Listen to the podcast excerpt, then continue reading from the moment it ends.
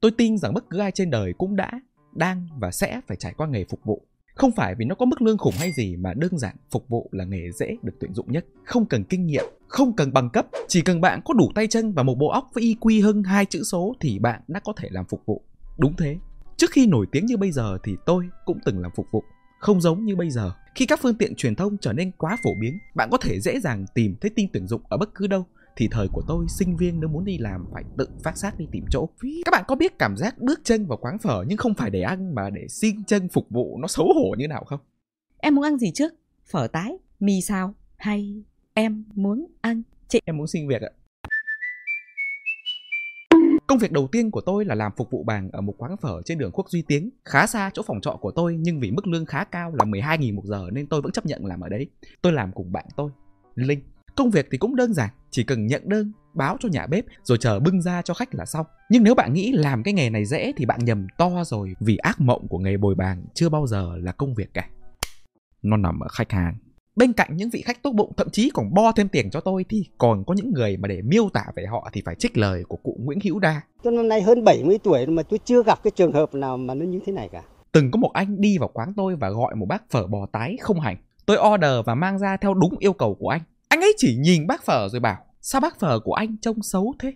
Tôi nhìn bác phở bàn bên, Rồi quay lại nhìn bác phở của anh Thế nào là một bác phở xấu? Mắt anh có làm sao không? Đời trong mắt anh là phim khiêu dâm hay sao ấy Vì nó bị mờ rồi anh ơi Tôi nghĩ thế nhưng không nói ra Mà chỉ nhẹ nhàng xin lỗi rồi đổi cho anh một bác phở mới Nói là đổi nhưng thực tế là tôi chỉ cầm bát phở của anh vào bếp, Đứng chờ 2 phút rồi cầm ra đúng cái bát mà tôi vừa cầm vào của anh thôi Anh khen như thật Bác phở thế mới đẹp chứ. Rốt cuộc anh ở đâu trong cuống những sinh vật hãm Và nơi tìm ra chúng đấy Đấy chỉ là một trong rất nhiều ví dụ mà tôi từng gặp Trong quãng thời gian làm phục vụ của tôi thôi. Tôi nghĩ đấy là tệ nhất rồi. Cho đến một ngày tôi gặp hiện thân của khẩu nghiệp. Hôm ấy là một ngày nắng đẹp Vào khoảng 9 giờ tối. Khi tôi đang đứng lau bàn ghế chuẩn bị kết thúc ca trực của mình Thì từ cửa bước vào một cặp uyên ương bong bóng. Hai bát bún cá. Không chủ ngữ bún cá cho ai? Cho em à? Thái độ của chị như cức kinh nhưng vì chị là khách nên thôi em sẽ là ruồi mà ruồi thì rất thích ăn cứt tôi chạy vào bếp bê ra hai bát bún cá kính cẩn nghiêng mình dâng lên cho hai anh chị. Tôi vừa quay lưng đi. Này em bún cá kiểu gì mà lại không có bóng cá thế này? Giải thích cho các bạn hiểu thì menu ở quán đấy ghi rõ là có ba loại bún cá. Bún cá thường bún cá trộn và bún cá thập cẩm còn bóng cá thì chỉ có ở bún cá thập cẩm chứ không có ở bún cá thường. Và chị thì gọi hai bát bún cá. Mặc cho tôi giải thích đến khảng cổ chị vẫn cam đoan rằng bún cá mà không có bóng cá là lừa đảo. Rằng tôi thằng phục vụ phải chịu trách nhiệm cho sự thiếu sót của bát bún mà tôi vừa mang ra. Mồm chị bắt đầu tuôn ra những lời chó má. Các cậu làm ăn kiểu gì đấy? Có biết tôi là ai không? Gọi quản lý ra đây. Nhận ra mọi việc đang đi quá xa tôi đề xuất đổi cho chị một bát bún mới khoảnh khắc tôi cúi xuống định bưng bát bún lên chị hất con mẹ bát bún đang nóng vào người tôi. Con xin lỗi đảng con xin lỗi nhà nước. Cháu xin lỗi bác hồ vì chỉ lần này thôi con không yêu đồng bào được rồi lãnh tụ ơi. Tôi sẽ đấm vào mặt chị. Đấm cho đến khi mặt chị hóa thành bong bóng thì thôi. Chị sẽ chết đuối trên vũng máu của mình hôm nay đó là việc không phải bàn cãi nữa nhưng nghĩ về tiền điện cuối tháng tôi quyết định thu tay mình lại và đứng yên chịu trận cho qua ngày. Và rồi Linh xuất hiện.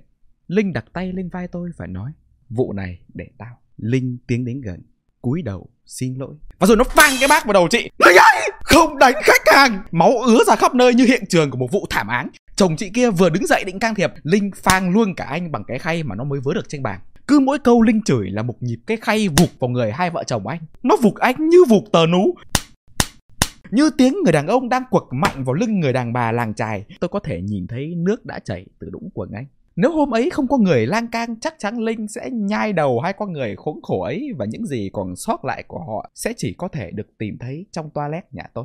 Tất nhiên có người gọi công an và tối hôm ấy tôi với linh phải ngủ trên phường. Tất nhiên là tôi bị đuổi việc.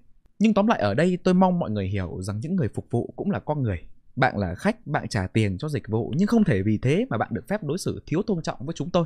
Có lẽ sẽ có tập 2 khi tôi kể về khoảng thời gian tôi được làm trưởng chi nhánh hoặc là khoảng thời gian tôi và Linh đốt sổ đầu bài. Nói chung là còn nhiều chuyện lắm, chỉ là không biết được ủng hộ không thôi. Có lẽ sẽ có, có thể. Mong mọi người tận hưởng video lần này và hẹn mọi người vào một khoảng thời gian sớm nhất. Nha, tuần đi đây.